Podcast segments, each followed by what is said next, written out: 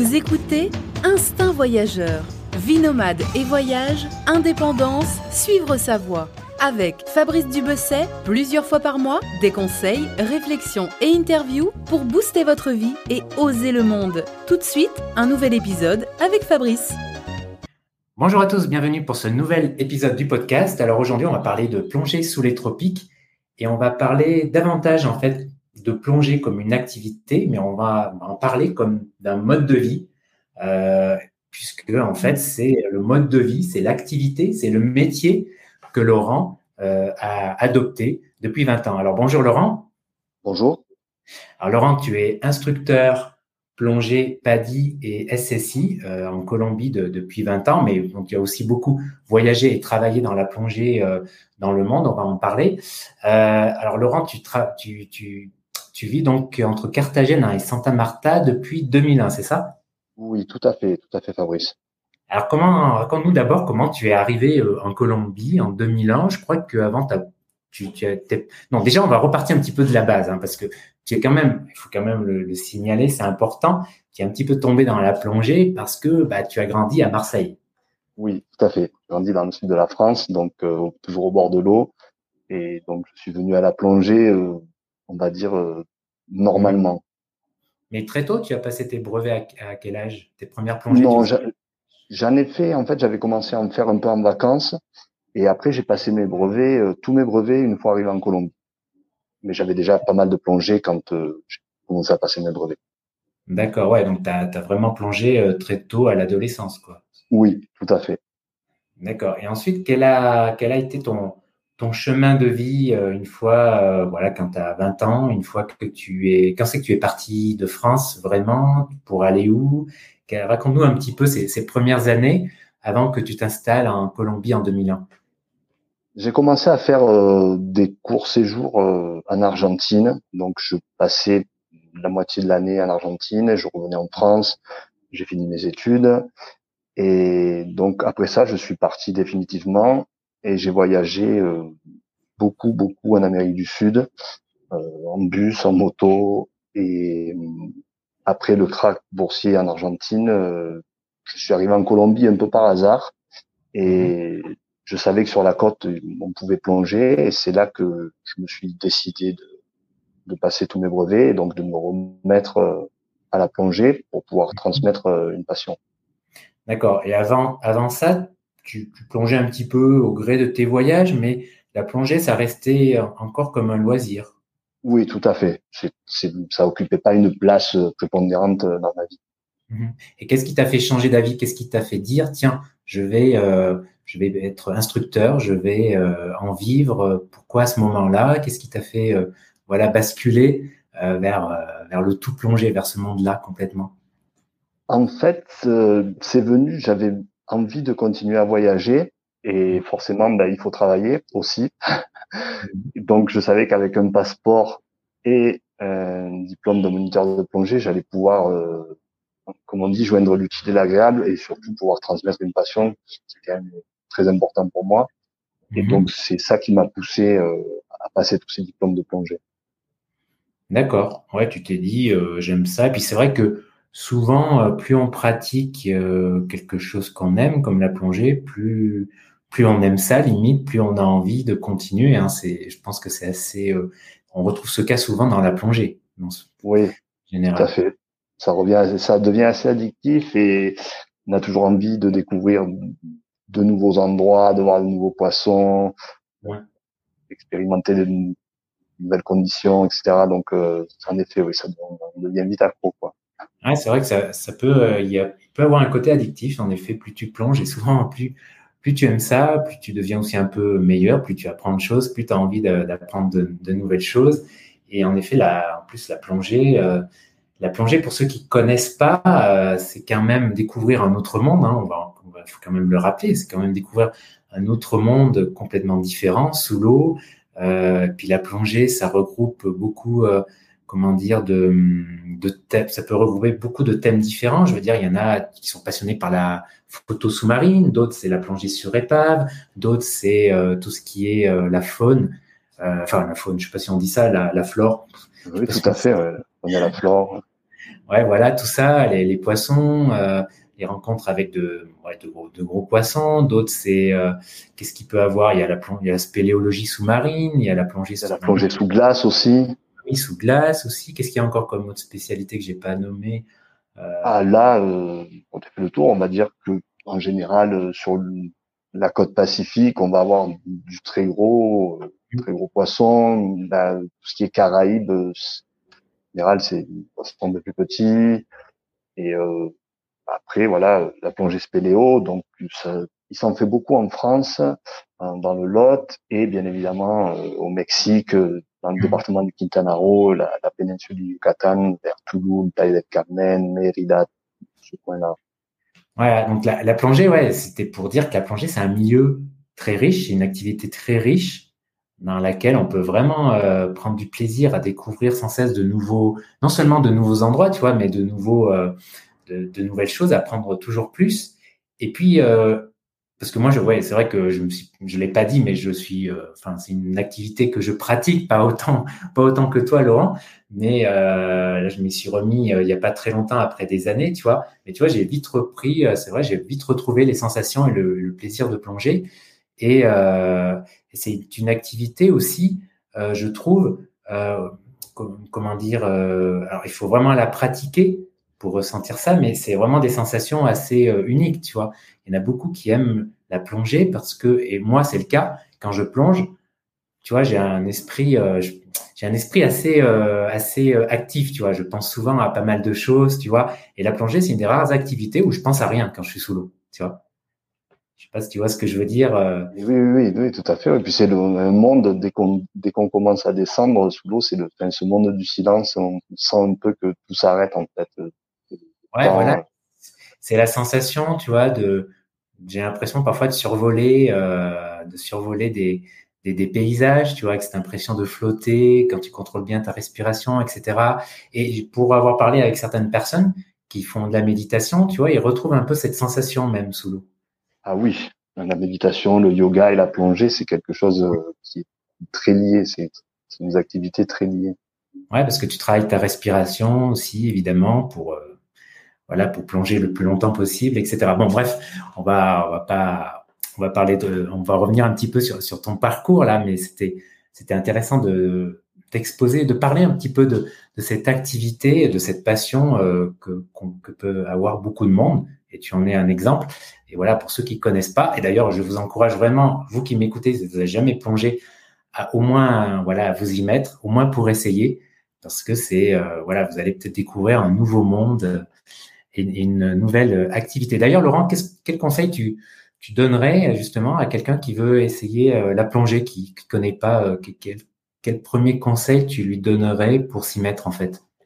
Commencer dans une piscine, évidemment, il n'y a pas de courant, on a pied, c'est un environnement qui nous est familier. Et euh, après, commencer sur une mer euh, pas agitée pour, euh, mhm. pour, voir si on comment on se sent sous l'eau, quoi. Ouais, tu, tu, tu, conseilles de commencer par un baptême parce que moi, je trouve que les baptêmes, enfin, l'autre fois, j'étais à Saint-Andrés, là, je plongeais, et je voyais toute une ribambelle de Colombiens là près au baptême. Et je me demandais si c'est la meilleure, euh, des fois, si c'est la meilleure euh, façon, tu vois, de, de, de, commencer avec la plongée, parce que le baptême, tu vas, vas tout de suite sous l'eau, tu vois. Euh, il n'y a pas de transition. Enfin, on t'envoie sous l'eau. Alors, tu es accompagné, évidemment, tu as le moniteur, hein, tu ne fais rien, je suis d'accord. Mais euh, parfois, ça peut être pas traumatisant, tu vois, mais parfois, tu, ça peut être une expérience peut-être pas très bonne et tu te dis, ouais, bof, non enfin, C'est l'impression. Oui, tout à fait. Et c'est sur, c'est une des choses qui m'a poussé à travailler justement euh, en tant qu'indépendant à mon compte et les baptêmes, euh, quand j'en prends deux, c'est vraiment le grand maximum. Et justement, il y a une approche avant d'aller sous l'eau avec un briefing, etc., où j'apprends euh, quand même les bases de la plongée sans forcément rentrer dans les détails parce que bah, c'est pas c'est un baptême, c'est pas un, mmh. un cours d'open water. Et justement, avant que l'élève descende, il y a déjà eu toute euh, une approche avec un briefing qui dure presque trois quarts d'heure. Donc, je trouve que c'est une approche qui est pas mal. Après, malheureusement, dans certains centres de plongée, euh, la rentabilité fait que ben, on prend justement, comme tu dis Fabrice, des ribambelles euh, de, de gens et qu'on fait descendre sous l'eau en leur expliquant à peine euh, comment on équilibre, ce qui quand même est assez dangereux, je trouve. Et voilà. Après, ça, c'est chacun a un avis sur la question et c'est pour ça que la piscine, là, pour descendre, je trouve c'est quand même pas mal quoi, de commencer par la piscine et après aller faire une plongée en mer si, si on veut continuer. Mmh. Ouais, oui, c'est clair parce que quand tu passes ton premier niveau de plongée, au moins c'est vraiment progressif, je trouve. Hein. Tu apprends la théorie parce que c'est toujours, ça peut, pour certaines personnes, c'est intéressant et ça peut aussi rassurer de comprendre euh, un peu la physique, tu vois, les, euh, le fait qu'elle oui, pas en fait, etc. Tu vois, puis tu commences dans la piscine au début, tu vois, et c'est qu'après que tu fais les plongées en mer. Et je trouve ça vachement plus progressif et plus et moins anxiogène en fait, je trouve. Ah oui, moi c'est mon expérience. Hein. Tout à fait, surtout qu'il y a quand même une vidéo qui est très longue euh, et très détaillée, et donc on a quand même, euh, quand on passe directement au niveau 1, on sait de quoi il en ressort. On a quand même beaucoup d'informations c'est mhm. monter son matériel, ce qui quand même met en confiance. Et, alors que bon, le baptême, on n'a rien de tout ça, quoi.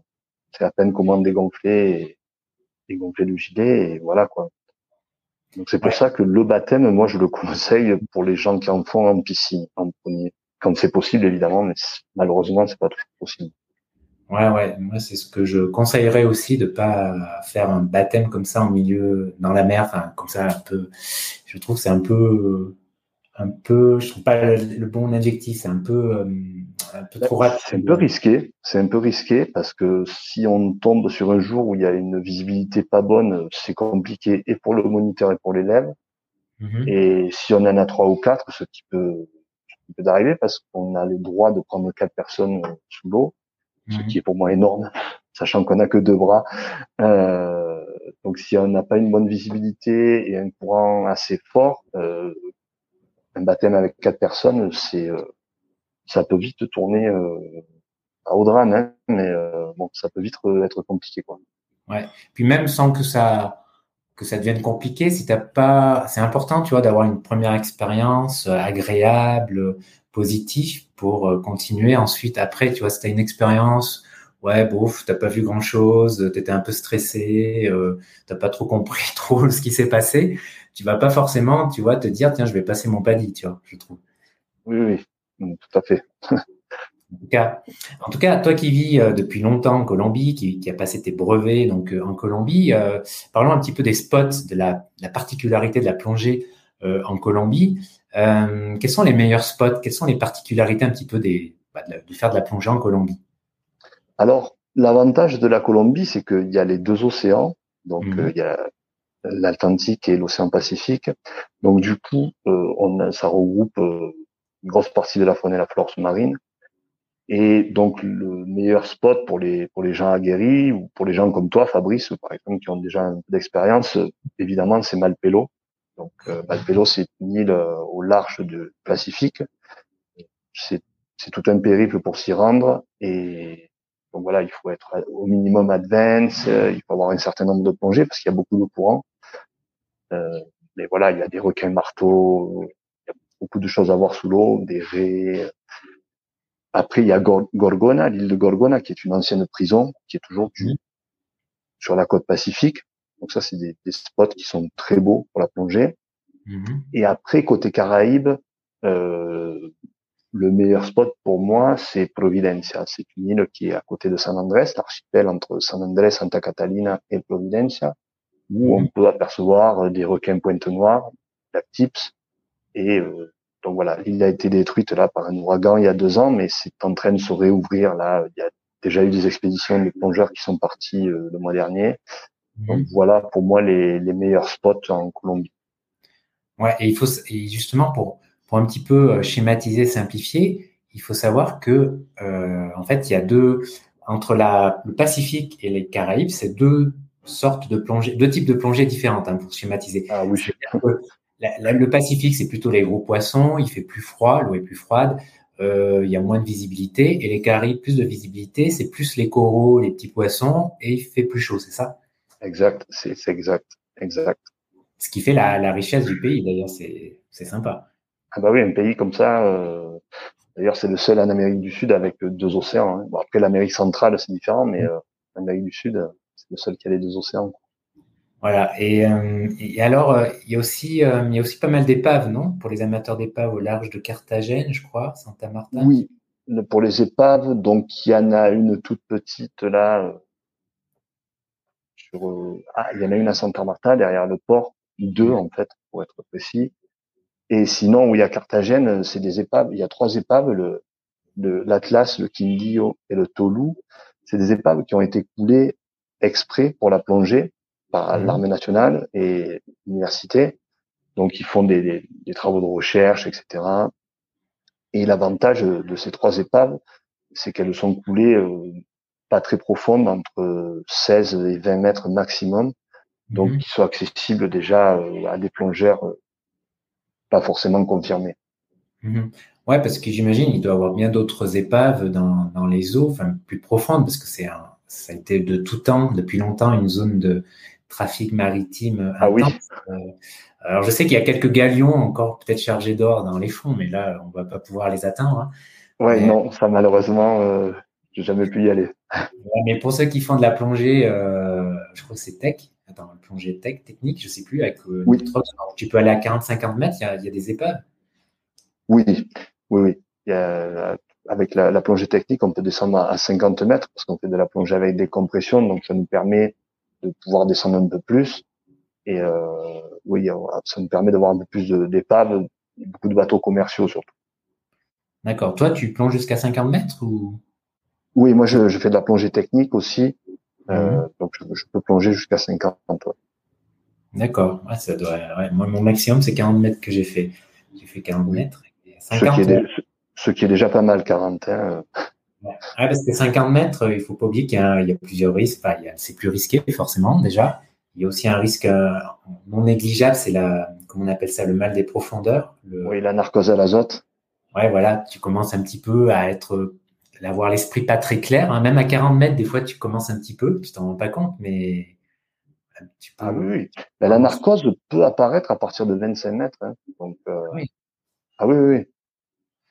Ah, c'est pour ça que dans le deuxième niveau, quand euh, on fait passer le cours d'advance, euh, il y a un chapitre euh, sur, sur la narcose, parce qu'à partir de 25 mètres, on peut la sentir. Donc après, bon, ça dépend de chaque individu. Moi, par exemple, dans mon cas, je sais que la, la température de l'eau influe pas mal quand même là-dessus. Donc euh, ah ici, à 30 mètres, j'ai jamais senti la narcose, alors que dans une eau un peu plus froide côté Pacifique, à 25, ouais, je, je sens un peu. Après, bon, ça dépend des individus, quoi. Ouais, moi je me souviens quand j'ai passé ma assertif là de deep dive jusqu'à 40 mètres, il y avait un exercice que le gars faisait au fond avec un tableau, tu sais, un tableau et je devais écrire ou je devais lire et euh, je, je, me rappelle encore bien que j'avais, euh, je me rendais compte que j'avais, euh, comment dire, que mes facultés étaient, étaient réduites en fait. J'avais du, je sais pas, j'étais plus lent d'esprit. Je me rappelle. Ah oui, tout à fait. Ah mais c'est normal. Et même après, après 200, 300, même 1000 plongées, si on me fait faire une opération à 40 mètres, je mettrai plus longtemps qu'à la surface. Hein. Ouais, voilà, c'est assez, bah, c'est assez sympa de, enfin, comme expérience, oui, c'est assez sympa de de, faire ce genre d'expérience quand tu passes la, la, de deep dive. Mais bon, bon, bref, on va, on va revenir à la plongée euh, loisir. Alors, tu nous expliquais au début que tu étais instructeur, donc PADI et SSI. Euh, alors PADI, pour ceux qui connaissent pas, hein, c'est américain, c'est, euh, je sais pas comment on appelle ça, c'est une entreprise, hein, oui, de manière, c'est une entreprise, c'est une certification, euh, c'est un organisme en fait qui, euh, qui propose donc de passer des, brevets de plongée, de, de s'initier à la plongée loisir et professionnelle, comme toi, comme toi, Laurent. Et donc, c'est un organisme qu'on retrouve un partout dans le monde, hein, c'est ça? Oui, PADI, officiellement, c'est une association loi 1901, donc qui doit reverser les bénéfices, qui doit réinjecter ses bénéfices, donc qui servent pour éditer des nouveaux matériaux, etc. Ça veut dire euh, Professional Association of Diving Instructor. Donc oui, c'est américain et c'est reconnu dans le monde entier parce que contrairement aux fédérations nationales, donc il y a des fédérations nationales dans tous les pays, plongée, Paddy a proposé justement euh, de pouvoir plonger euh, maintenant de suite sans avoir à faire comme c'est le cas des programmes des fédérations nationales que je ne critique pas, hein, mhm. mais qui sont des programmes beaucoup plus longs en fait pour pouvoir plonger. Alors que là avec Paddy, ben deux voire trois jours, on a, on a déjà la certification du premier niveau. Et il y a quand même beaucoup d'informations. On sait monter, démonter son matériel et on peut plonger en autonomie, ce qui quand même avec quatre plongées, euh, euh, pas forcément conseillé, mais euh, on peut plonger en autonomie dans la zone des 18 mètres. D'accord. Et SSI, c'est, euh, disons, un concurrent euh, qui propose à peu près la même chose, quoi. Oui, tout à fait. SSI, c'est Scuba School International. C'est des anciens salariés de PADI qui ont monté SSI et qui ont su développer euh, tout le côté langue dans le sud-est asiatique parce que le matériel de PADI, à l'époque, hein, c'est plus le cas maintenant, n'était pas disponible dans toutes les langues. Donc, il n'y avait pas de bouquins en thaï, ni en malais, etc. Alors qu'SSI s'est de suite mis mmh. au, goût du jour en Asie du Sud-Est et c'est pour ça qu'ils ont eu un réel succès. En Asie du Sud-Est, c'est très répandu, en Europe aussi. Et par contre, de ce côté-là de la de l'Atlantique, beaucoup moins pas dit, reste quand même très important. Ouais. Et pour ceux qui nous écoutent, qui veulent passer leur brevet en France, il n'y a pas dit en France, mais aussi CMAS. Hein. CMAS, c'est euh, le brevet local, hein, c'est ça? Il y a le CMAS, oui, c'est la Confédération mondiale des activités subaquatiques. Et euh, donc, CMAS, c'est très bien aussi. Ça rejoint le programme de la 2F 2SM, de la Fédération française. Et donc voilà, CMAS, c'est très bien. La Fédération française aussi, j'ai j'ai rien contre elle, sauf que bon après quand si on a l'intention de voyager, c'est vrai qu'avoir euh, les niveaux PADI ou SSI, euh, c'est toujours plus simple, je dirais. Mais après, euh, ça reste euh, des cours de plongée. Donc après, il y a des, des pro-fédérations qui vont dire que PADI c'est pas bien, les autres qui vont dire que telle fédération est bien, moins bien. Ça reste des cours de plongée, quoi.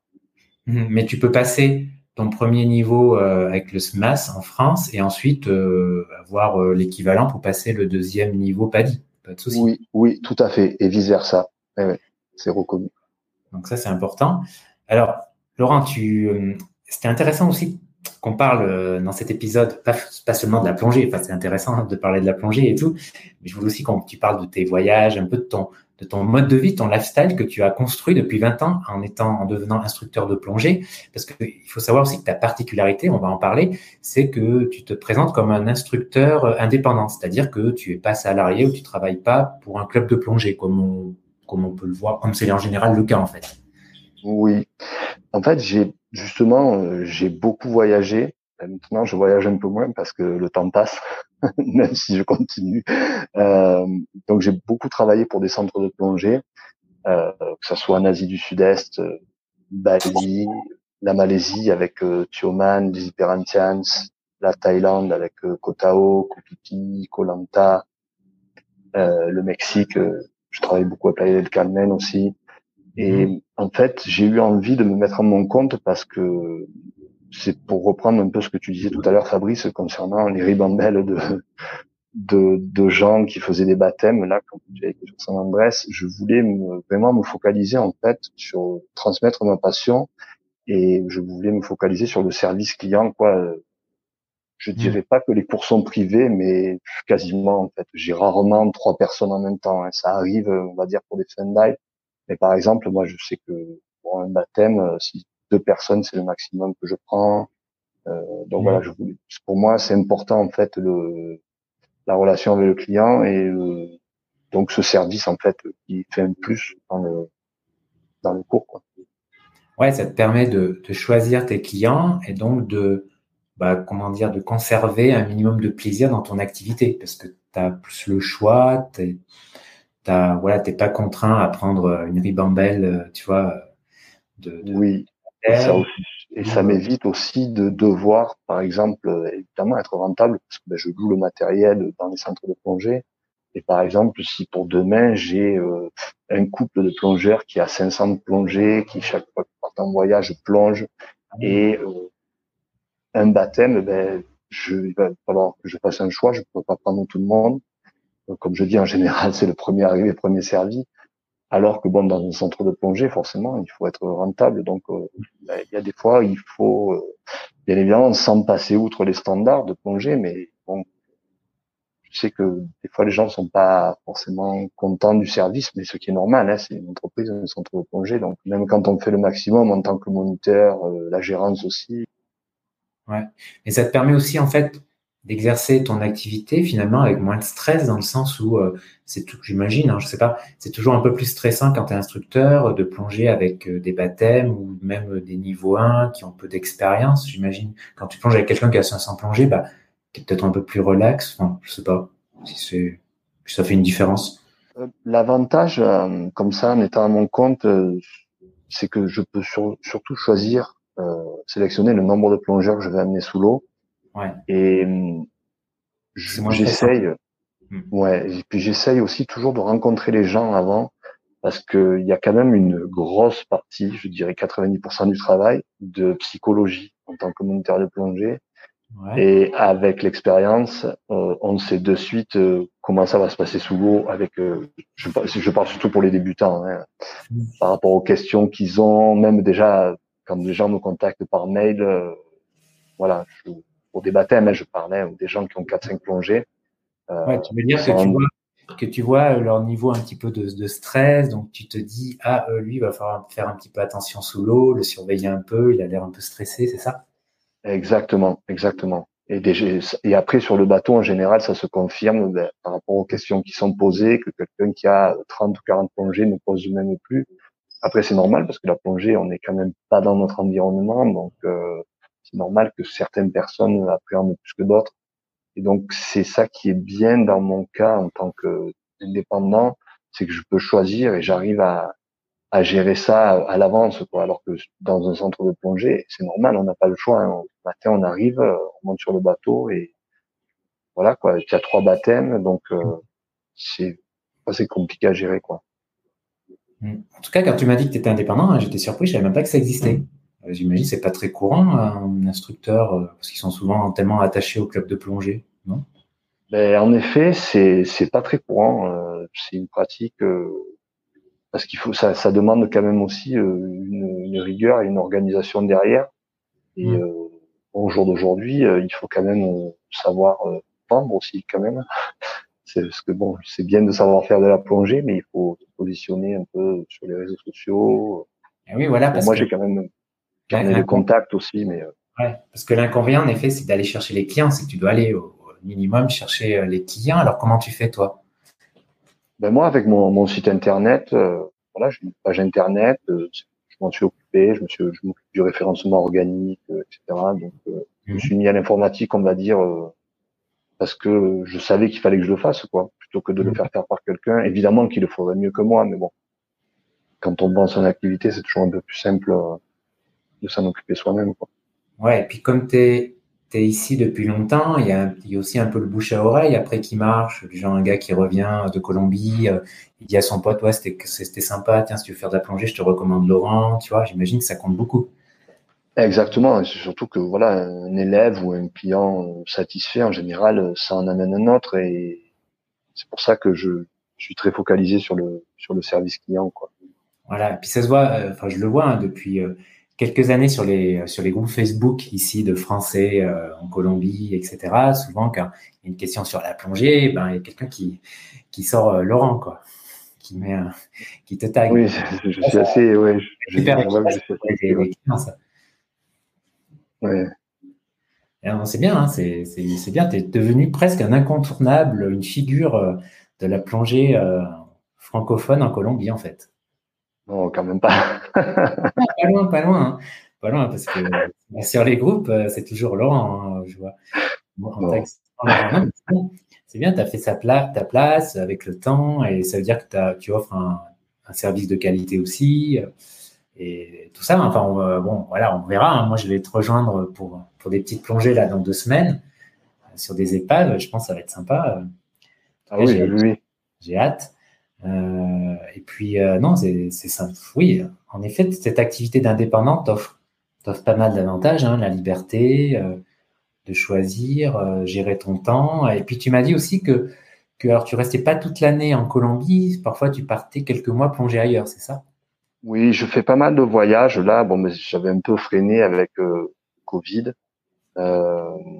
Et là, je mets sur pied des voyages donc au Mexique, dans les cénotes, donc le Pete, Angelita, tout ça, et euh, donc au Mexique. Mhm. Et là, je suis en train de terminer euh, l'organisation, enfin toute la logistique pour. Euh, j'y suis allé il y a deux mois, voyage au Costa Rica, à côté de Quepos, dans le parc de, national de Manuel Antonio. Il y a beaucoup de poissons voiliers, etc. Donc, je commence là à organiser des petits voyages plongés et mhm en espérant qu'on puisse continuer à voyager, quoi. Mais comment tu les organises concrètement ces voyages euh, euh, C'est-à-dire que tu trouves déjà, tu rassembles des personnes qui sont intéressées par ce voyage, c'est ça? Exactement. Un peu plus concrètement, tu leur proposes une date, il faut ensuite ils payent euh, d'abord la prestation, ils s'occupent de leur vol, tu, tu les rejoins là-bas? Exactement. En général, là pour le Mexique, on se rejoint toujours à Cancun. Mhm. Et euh, après, je fonctionne comme je fonctionne en Colombie, c'est-à-dire que je loue le matériel euh, dans un centre de plongée. Et donc, ça évite aussi aux mhm. gens de devoir euh, tout débourser si au dernier moment euh, il y a un problème. Quand on part en voyage organisé, malheureusement, il faut payer, tout payer à l'avance, ce qui est normal. Hein, voilà. Et donc, ça me permet aussi d'avoir cette flexibilité envers les gens. Quoi. D'accord, mais là, c'est plutôt des anciens clients, non, qui te rejoignent pour ces voyages? Ah oui, oui, ça, c'est des, des, des, élèves de, depuis plusieurs années. D'accord. Et euh, là, tu me parlais de la plongée dans les cénotes. Moi, ça me fait un peu rêver là, parce que je suis allé, je connais bien les cénotes, j'y suis allé plusieurs fois, c'est absolument magnifique, hein, les cénotes du Yucatan. Euh, mais quand tu parles de plongée sous les cénotes, c'est des plongées en, cave, hein, c'est dans le milieu euh, des grottes. Tout à fait. Hein? Tout à fait, c'est du, du cave diving, c'est-à-dire qu'on est à, à plus de 80 mètres de la sortie du cénote il y a le cénote. Après ça, il y a la caverne, donc les 80 premiers mètres. Et après ça, après 80 mètres, c'est le, le, cave diving, c'est la grotte. D'accord. Mais ça, ça s'adresse à des plongeurs qui ont minimum pas mal d'expérience. Alors, pour plonger dans les cénotes, euh, il y a, donc il y a la caverne et la grotte. La grotte, elle est à partir de 80 mètres après l'entrée du cénote. Donc là, il faut être full cave parce qu'il faut rentrer avec deux blocs de plongée. Donc soit un mhm. side mount, soit un back mount. Par contre, pour toute la partie caverne, donc ça, ça laisse quand même pas mal de marge, 80 mètres, pour explorer, on peut y aller en étant open water, avec un guide, bien sûr, avec ah un guide de ses notes. Ah, pas besoin de spécialisation pour ce type de plongée? Non, on n'a même pas besoin d'avoir l'intro to cave ni rien. On, on plonge avec le, même équipement qu'on utilise pour plonger en mer, c'est-à-dire qu'on a un bloc de plongée, euh, et donc on est guidé. Et en plus, bon, l'avantage, c'est qu'il y a beaucoup de, de ces notes qui sont pas, pas très profonds au Mexique. Donc ça, on peut quand même euh, voir pas mal de trucs, quoi. Ouais, mais ça s'adresse quand même à des gens, en tout cas, qui sont pas trop stressés quand même, parce que quand tu passes euh, dans des grottes, enfin. Ah oui, oui, oui. En général, les gens euh, qui demandent à faire de la plongée en caverne là-bas, c'est des gens qui sont des, qui sont bien dans l'eau, qui sont à l'aise. Ouais, parce que ça peut avoir un côté un peu angoissant hein, quand même. Tu vois pas la surface, euh, il fait sombre. Ben là, c'est sûr que la grosse différence avec la plongée en mer euh, ou en lac, c'est que si on a un problème, on peut remonter. Euh, là, je dirais presque que le toit, c'est notre ennemi, quoi. Parce que voilà, pour sortir, il faut voilà, il faut que tout soit programmé à l'avance, combien de temps on va rester. Euh, c'est angoissant. Quoi. C'est un peu. Euh, ah. faut vraiment avoir un contrôle de soi qui est quand même euh, très très important.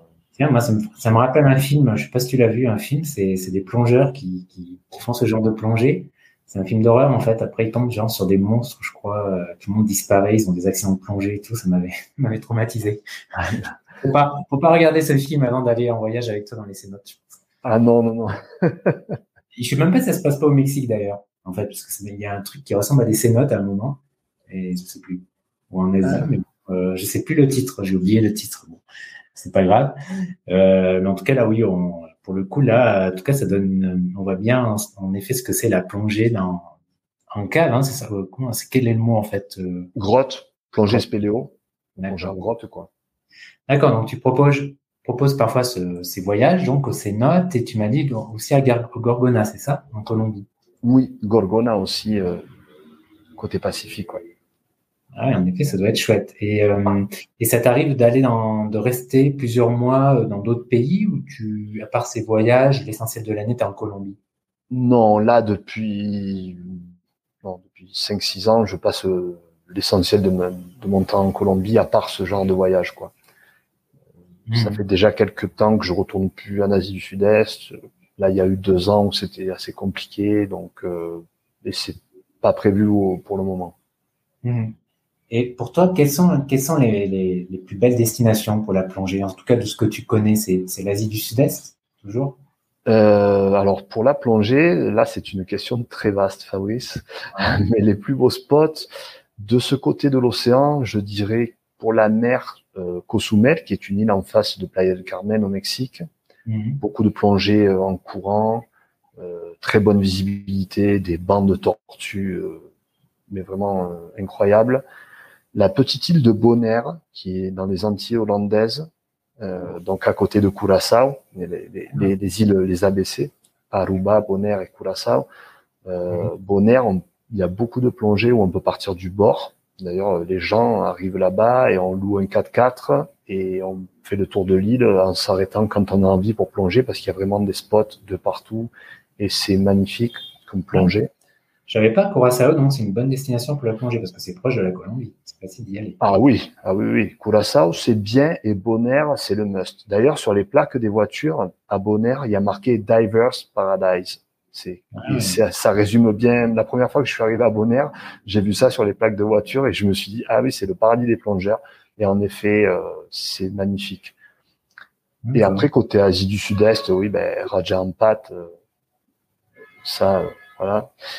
Et, euh, la Thaïlande. Euh, voilà, la mer Andaman, euh, les îles Similan.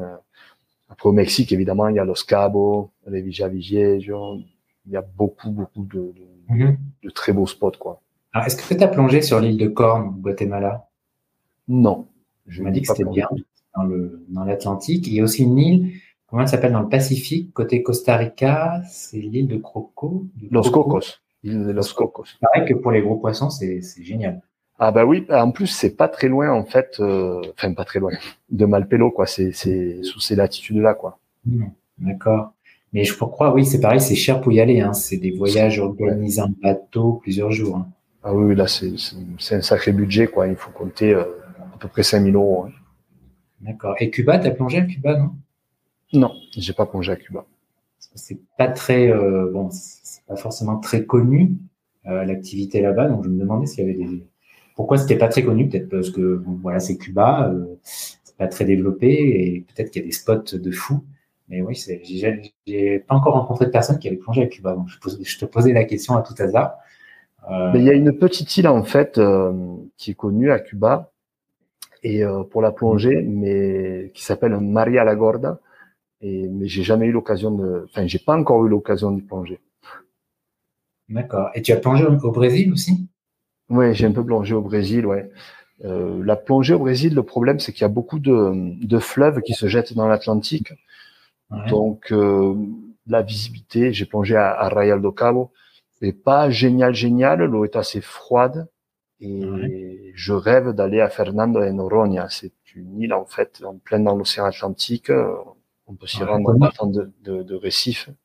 C'est au nord, c'est-à-dire là on est au nord, hein, nord-est, c'est ça? Tout à fait, tout à fait. Il faut prendre un avion à Recife pour aller en plein milieu de l'océan, pour aller à Fernando de Noronha. Et là, malheureusement, je ne suis pas encore allé non plus. Donc c'est pour ça qu'il va falloir que je continue les voyages. ouais, c'est clair. Et puis à part l'Amérique latine, est-ce qu'il y a d'autres euh, endroits où aimerais, tu rêverais de plonger?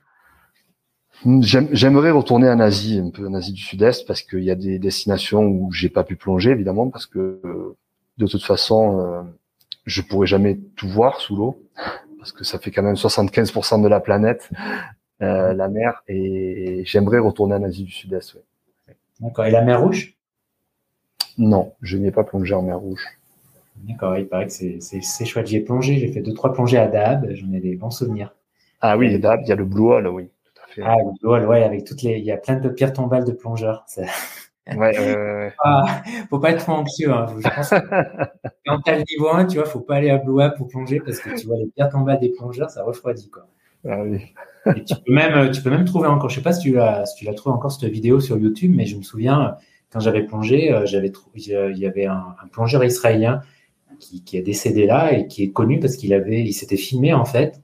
Et tu trouves euh, sa plongée, tu vois, avec la GoPro, hein, il avait une GoPro sur le casque, tout ça. Ah et tu vois, euh, tu vois qu'il coule, tu vois sa mort en fait. Tu pouvais retrouver cette plongée, cette vidéo sur YouTube. C'était assez flippant. tu le vois, tu vois, à un moment, tu vois l'altimètre, hein, tu vois tout. Tu vois, tu, vois, pas ce qui se passe, il coule, on comprend pas, hein, on ne sait pas ce qui s'est passé, s'il a eu un problème avec son gilet, je sais pas. Et il est à 80 mètres, tu vois, 80 mètres, hein. donc déjà il est quasiment mort en fait. Il ah oui, là, euh, tu vois, et, tu le vois un peu, il s'affole dans les dernières secondes et il tombe. C'est, bon, bref. Je ne devrais pas dire ça là, dans cet épisode parce que s'il y en a qui veulent se mettre à la plongée. Euh...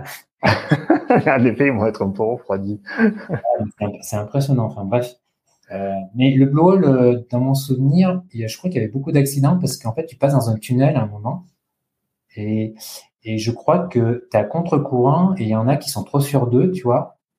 Et, ah il manque après de. Enfin, il y a quelque chose comme ça, je crois.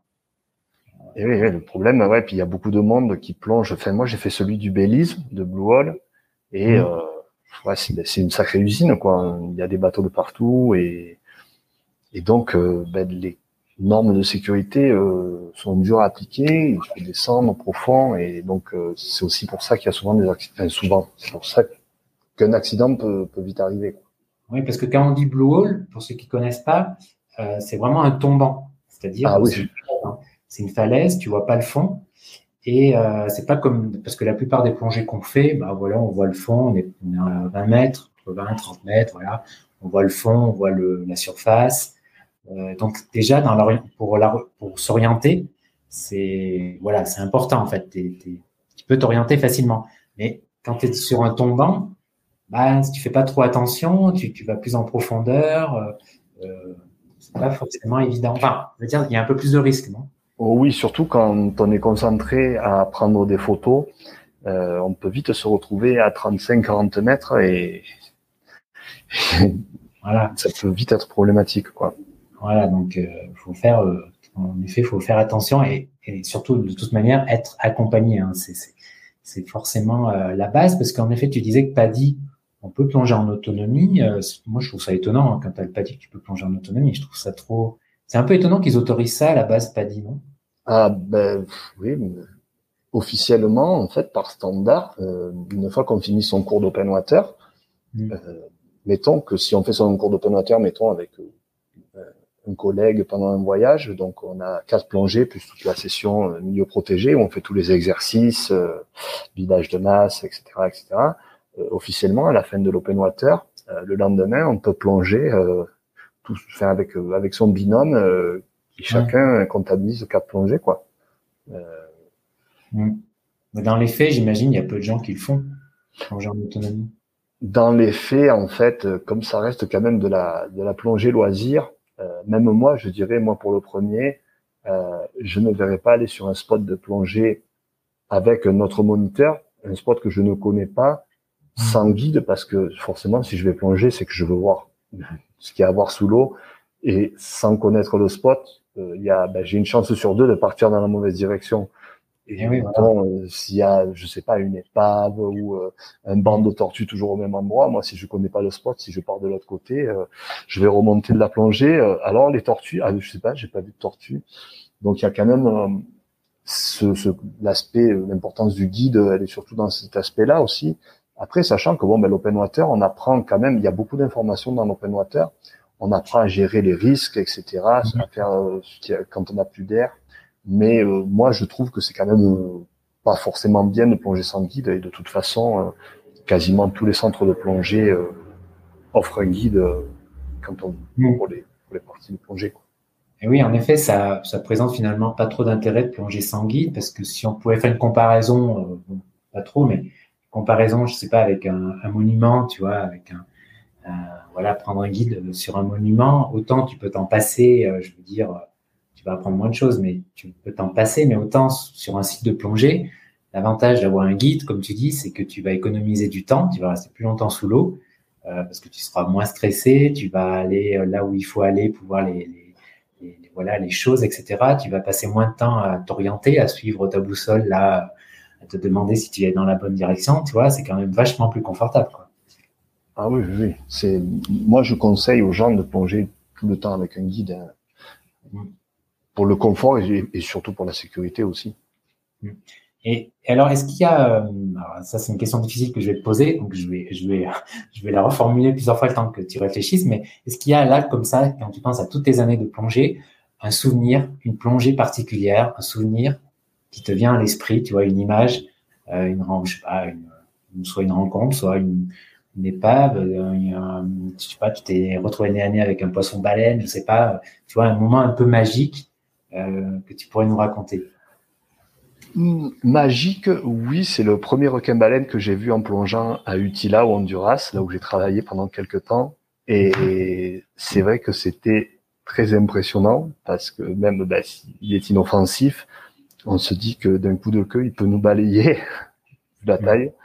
Et donc ça, ça a été quand même euh, quelque chose qui m'a vraiment marqué. La, la taille d'un poisson comme ça, c'est euh, Ouais, ce qui m'a vraiment le plus marqué, le requin-baleine à Utila. Ouais, ça doit être impressionnant, en effet. Et voir aussi une rémanta, je sais pas si tu en as vu, ça doit être impressionnant. Ouais, ça j'en ai vu euh, au Raja en pâte. Et euh, ouais, elle nageait là, toutes les trois.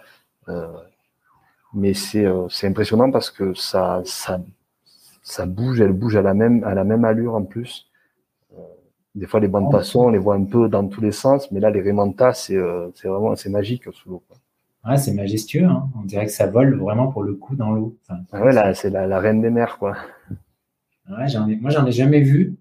Euh, j'ai vu une raimanta assez grosse, euh, justement, à, Saint-André. C'était la première fois que je voyais une raie aussi grosse. Elle devait être vieille, je sais pas.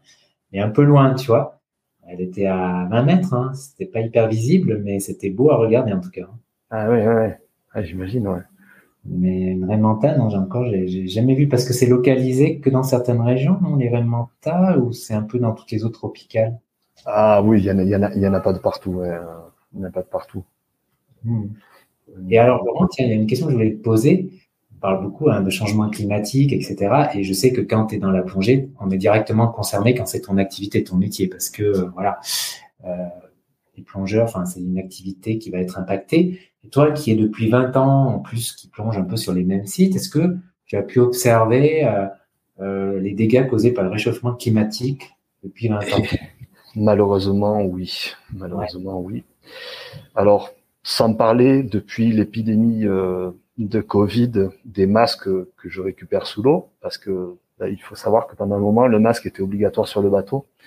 Ouais. Donc évidemment, ben, il y en a beaucoup qui sont tombés à l'eau, ça, on peut rien y faire. Mais le plus que concernant le réchauffement climatique, euh, le plus qui fait mal, c'est de voir euh, le blanchiment des coraux. Quoi.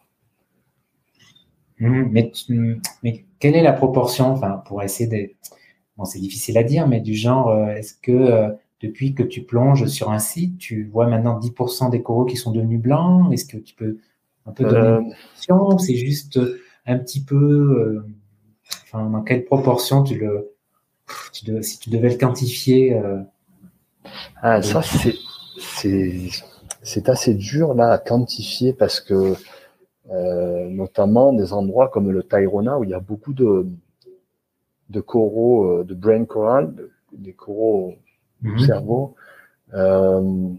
si je devais le quantifier, je dirais ouais 10%, 10% ouais. Et encore, c'est des endroits qui sont très protégés, quoi. Le parc Tayrona, là, le parc de, des îles du Rosario aussi. L'impact est moindre, mais ouais, je dirais quand même ouais, 10-15% de, de, de, blanchiment qu'il y a quoi, sur les coraux. Ouais, depuis, euh, depuis 20 ans, ce qui est déjà énorme, hein, sachant qu'un coraux blanc, il est mort. Quoi. Ah oui, oui. Il revient pas peut pas revenir. Et ce réchauffement, tu le vois sur les coraux, mais est-ce que tu le vois aussi peut-être sur les poissons, moins de poissons, des espèces euh, différentes, je sais pas. Non, sur les poissons, j'avoue que c'est là, c'est encore plus compliqué à faire comme, euh, enfin, le, à faire le lien. Euh, mais là, c'est peut-être pas forcément le réchauffement climatique, mais il y a pas mal d'endroits où il y a moins de poissons, notamment à cause de, de la pêche, quoi, la pêche voilà, sauvage. Quoi. Ouais, ou la pollution. Enfin, parce que là, on fait des poissons. Ah oui. C'est vrai que la pêche sauvage, dans tes filets, tu prends, tu prends tout, quoi. Des poissons. Euh... Oui, la pêche sauvage, ah oui, le, la pêche d'arrastre, comme on dit en espagnol, ou alors la pêche à la dynamite, comme on fait en Asie, quoi. Ouais. Je sais que la Colombie, euh, d'ailleurs, continue à pêcher le requin. Oui, ils l'ont eu interdit, puis ils l'ont réautorisé, puis je crois là que ça y est, cette fois, euh, il me semble là, parce que ça fait deux fois que qu'ils en parlent et il avait mm. interdit quoi. Mm-hmm. Ouais, donc c'est, j'imagine, ça doit être, euh, ça doit être touché quand tu vois des coraux, quand tu vois toi qui vois cette évolution, ça doit, j'imagine, c'est un sujet euh, auquel tu es sensible. Ah bah oui, oui, bien sûr. Ouais. C'est un, sujet auquel je suis très sensible et bah, souvent je me retrouve un peu euh, en me demandant quoi faire parce que bon, on organise aussi euh, des, des, sessions de nettoyage euh, sur les plages. Euh, oui, l'eau aussi. C'est ça, il y a aussi le plastique, le problème du plastique. Voilà, et là on en trouve aussi. alors c'est bien, mais je pense que il faudrait que le problème soit pris d'un peu plus haut, quoi, parce que bon, nous c'est bien, c'est pas parce que ce sont, c'est toujours mieux que rien d'enlever euh, quand on a un sac euh, entier rempli de bouteilles en plastique qu'on qu'on remonte à la surface, c'est toujours mieux que rien. Mais je pense que le problème euh, mm. devrait être traité euh, d'un peu plus haut, quoi. Ouais, parce que tu vois, moi je me demandais tous ces problèmes engendrés par le réchauffement climatique, la pollution, tu vois, si le plongeur du prochain siècle exemple, tu es instructeur dans, où tu plonges, hein, même pour le plaisir, tu vois. Ce sera pas mon cas, hein, c'est sûr. Dans 100 ans, est-ce que, euh, bah, en fait, la qualité des plongées va diminuer, en fait? Est-ce que l'expérience va être moins bonne? Enfin, évidemment, c'est difficile, euh, tu vois, d'imaginer, mais forcément, tu te poses la question. Je pense, quand tu aimes la plongée, comment ça va être dans 100 ou 200 ans, tu vois Ouais, et ça, c'est une très bonne question. Malheureusement, ben, moi non plus, je serais pas là pour le voir, mais si, je pense que s'il y a une solution, euh, des solutions euh, au niveau mondial qui sont vraiment prises. Euh, bon, mais là, ça me paraît tard quand même euh, pour pour sauver ce pour sauver ça quoi. Parce qu'on est dans un monde qui pollue de plus en plus et on est de toute façon de plus en plus nombreux sur Terre. Donc, euh, bon. t'imagines si tu dans 100 ans, 200 ans, la moitié des, des, des coraux que tu vois sont blancs. Euh, il faut tout le temps que tu enlèves un plastique de ton champ de vision. Ben, je pense que là, on, on va droit dans le mur, hein, de toute façon. Euh. C'est vrai que je, je, suis un peu pessimiste par nature, mais je, je vois pas trop comment on va pouvoir éviter ça, hein, malheureusement. Euh. Il y a aussi, euh, il y a aussi parfois un, autre problème, hein, c'est euh, par exemple dans les Caraïbes spécifiquement, euh, je crois qu'il y a un problème, c'est par rapport à la au poisson scorpion qui se reproduit ou qui s'est reproduit à tout va je ne sais pas si c'est encore le cas ou ça en est, hein, mais je me rappelle qu'il y a dix ans, quand j'étais à Honduras, euh, il y avait plein de, poissons scorpions et c'est pas fait. C'est pas son milieu, hein, il vient d'Asie, le poisson scorpion, et on m'avait dit, je ne sais pas si c'est vrai, qu'il s'était répandu parce qu'il y avait un conteneur euh, lors d'une tempête qui s'était euh, abîmé en mer là, et qui était rempli de poissons scorpions. C'est tout à fait, c'est le poisson lion, hein, c'est le lionfish, ah, le poisson lion. pas et, tout à fait, et le, ce poisson en fait, effectivement, tu as raison, Fabrice euh, il se répand dans le, toute la zone des Caraïbes. Et le problème, c'est qu'ici, il vient du sud-est asiatique, comme tu l'as dit, et il n'a pas de prédateur. Mmh. Donc en fait, il est très très très très nocif. Donc ici, ce qu'on fait, c'est qu'on le, on le chasse, on enlève les, les arêtes parce qu'il y a un peu de venin et on fait du ceviche avec, qui est très bon. Mais ici, ah ben, il pullule, hein, il y en a de partout quoi. Ça. Euh... Toi, t'en vois souvent en plongée. Oh ouais, Très, très, très souvent. Très souvent. Plus souvent que les tortues, malheureusement. Et donc, c'est un problème, ouais, pour la diversité. Euh. C'est un problème. Après, bon, beaucoup le chassent. Euh, moi, je le touche pas parce que c'est pas sa faute. Hein. C'est toujours pareil. C'est la faute de l'humain. S'il est là, euh, s'il n'est pas dans son habitat, c'est parce que l'être humain l'a amené, quoi. Donc, moi, personnellement, je le touche pas parce que ben, il dit pour rien. Hein. Donc, mais oui, oui, c'est un énorme problème. Là, il y en a et puis ils sont de plus en plus gros ici, donc. Euh... Oui, ça va pas ça s'améliore pas la situation. Non, ah non, le poisson lion, non, non, il y a, il y a trop de, non, il y en a de partout, dans tous les Caraïbes là. Ah ouais, mais euh, et rien n'est fait, bah oui. Enfin, bah si, il y a, souvent là, des, campagnes organisées de à plusieurs plongeurs pour pour les chasser quoi. Mhm. Mais euh, dire un bateau avec, euh, mettons, je sais pas, entre ouais, 8 et 10 plongeurs, euh, ceux qui vont ramener euh, après deux plongées et ceux qui a sous l'eau, en fait, il faudrait qu'il y ait des gens, et encore, et encore, qui fassent que ça pour éradiquer l'espèce et et je sais même pas si ça serait suffisant en fait, parce que ça se mhm. reproduit très vite et puis la mer des Caraïbes c'est quand même assez grand, donc de la Floride en passant par le golfe du Mexique, puis le sud des Caraïbes, le Venezuela, la Colombie, le Honduras, tout ça, ça couvre une, surface assez grande quand même. Et la solution euh, est loin d'être trouvée. Hein. Mm.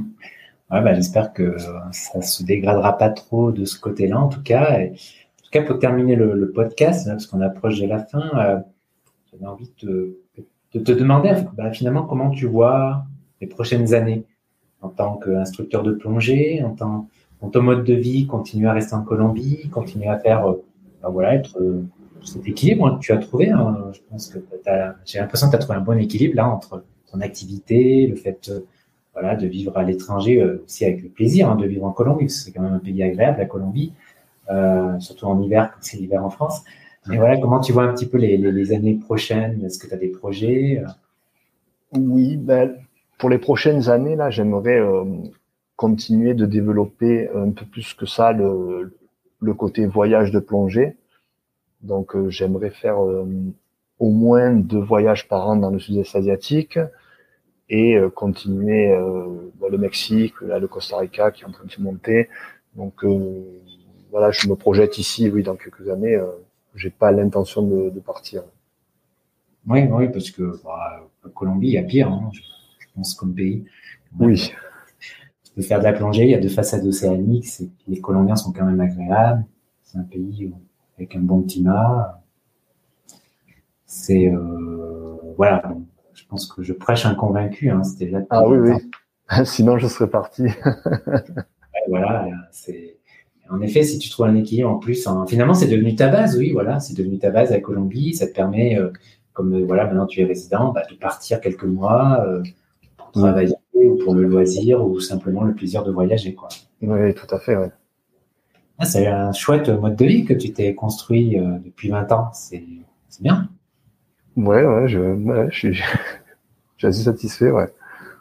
Ouais, euh, parce que bon, euh, voilà, pense aux employés à la défense qui prennent une heure et demie le métro à Paris pour un boulot qu'ils n'aiment pas. Enfin, voilà, je pense qu'il y a ah oui, je compatis.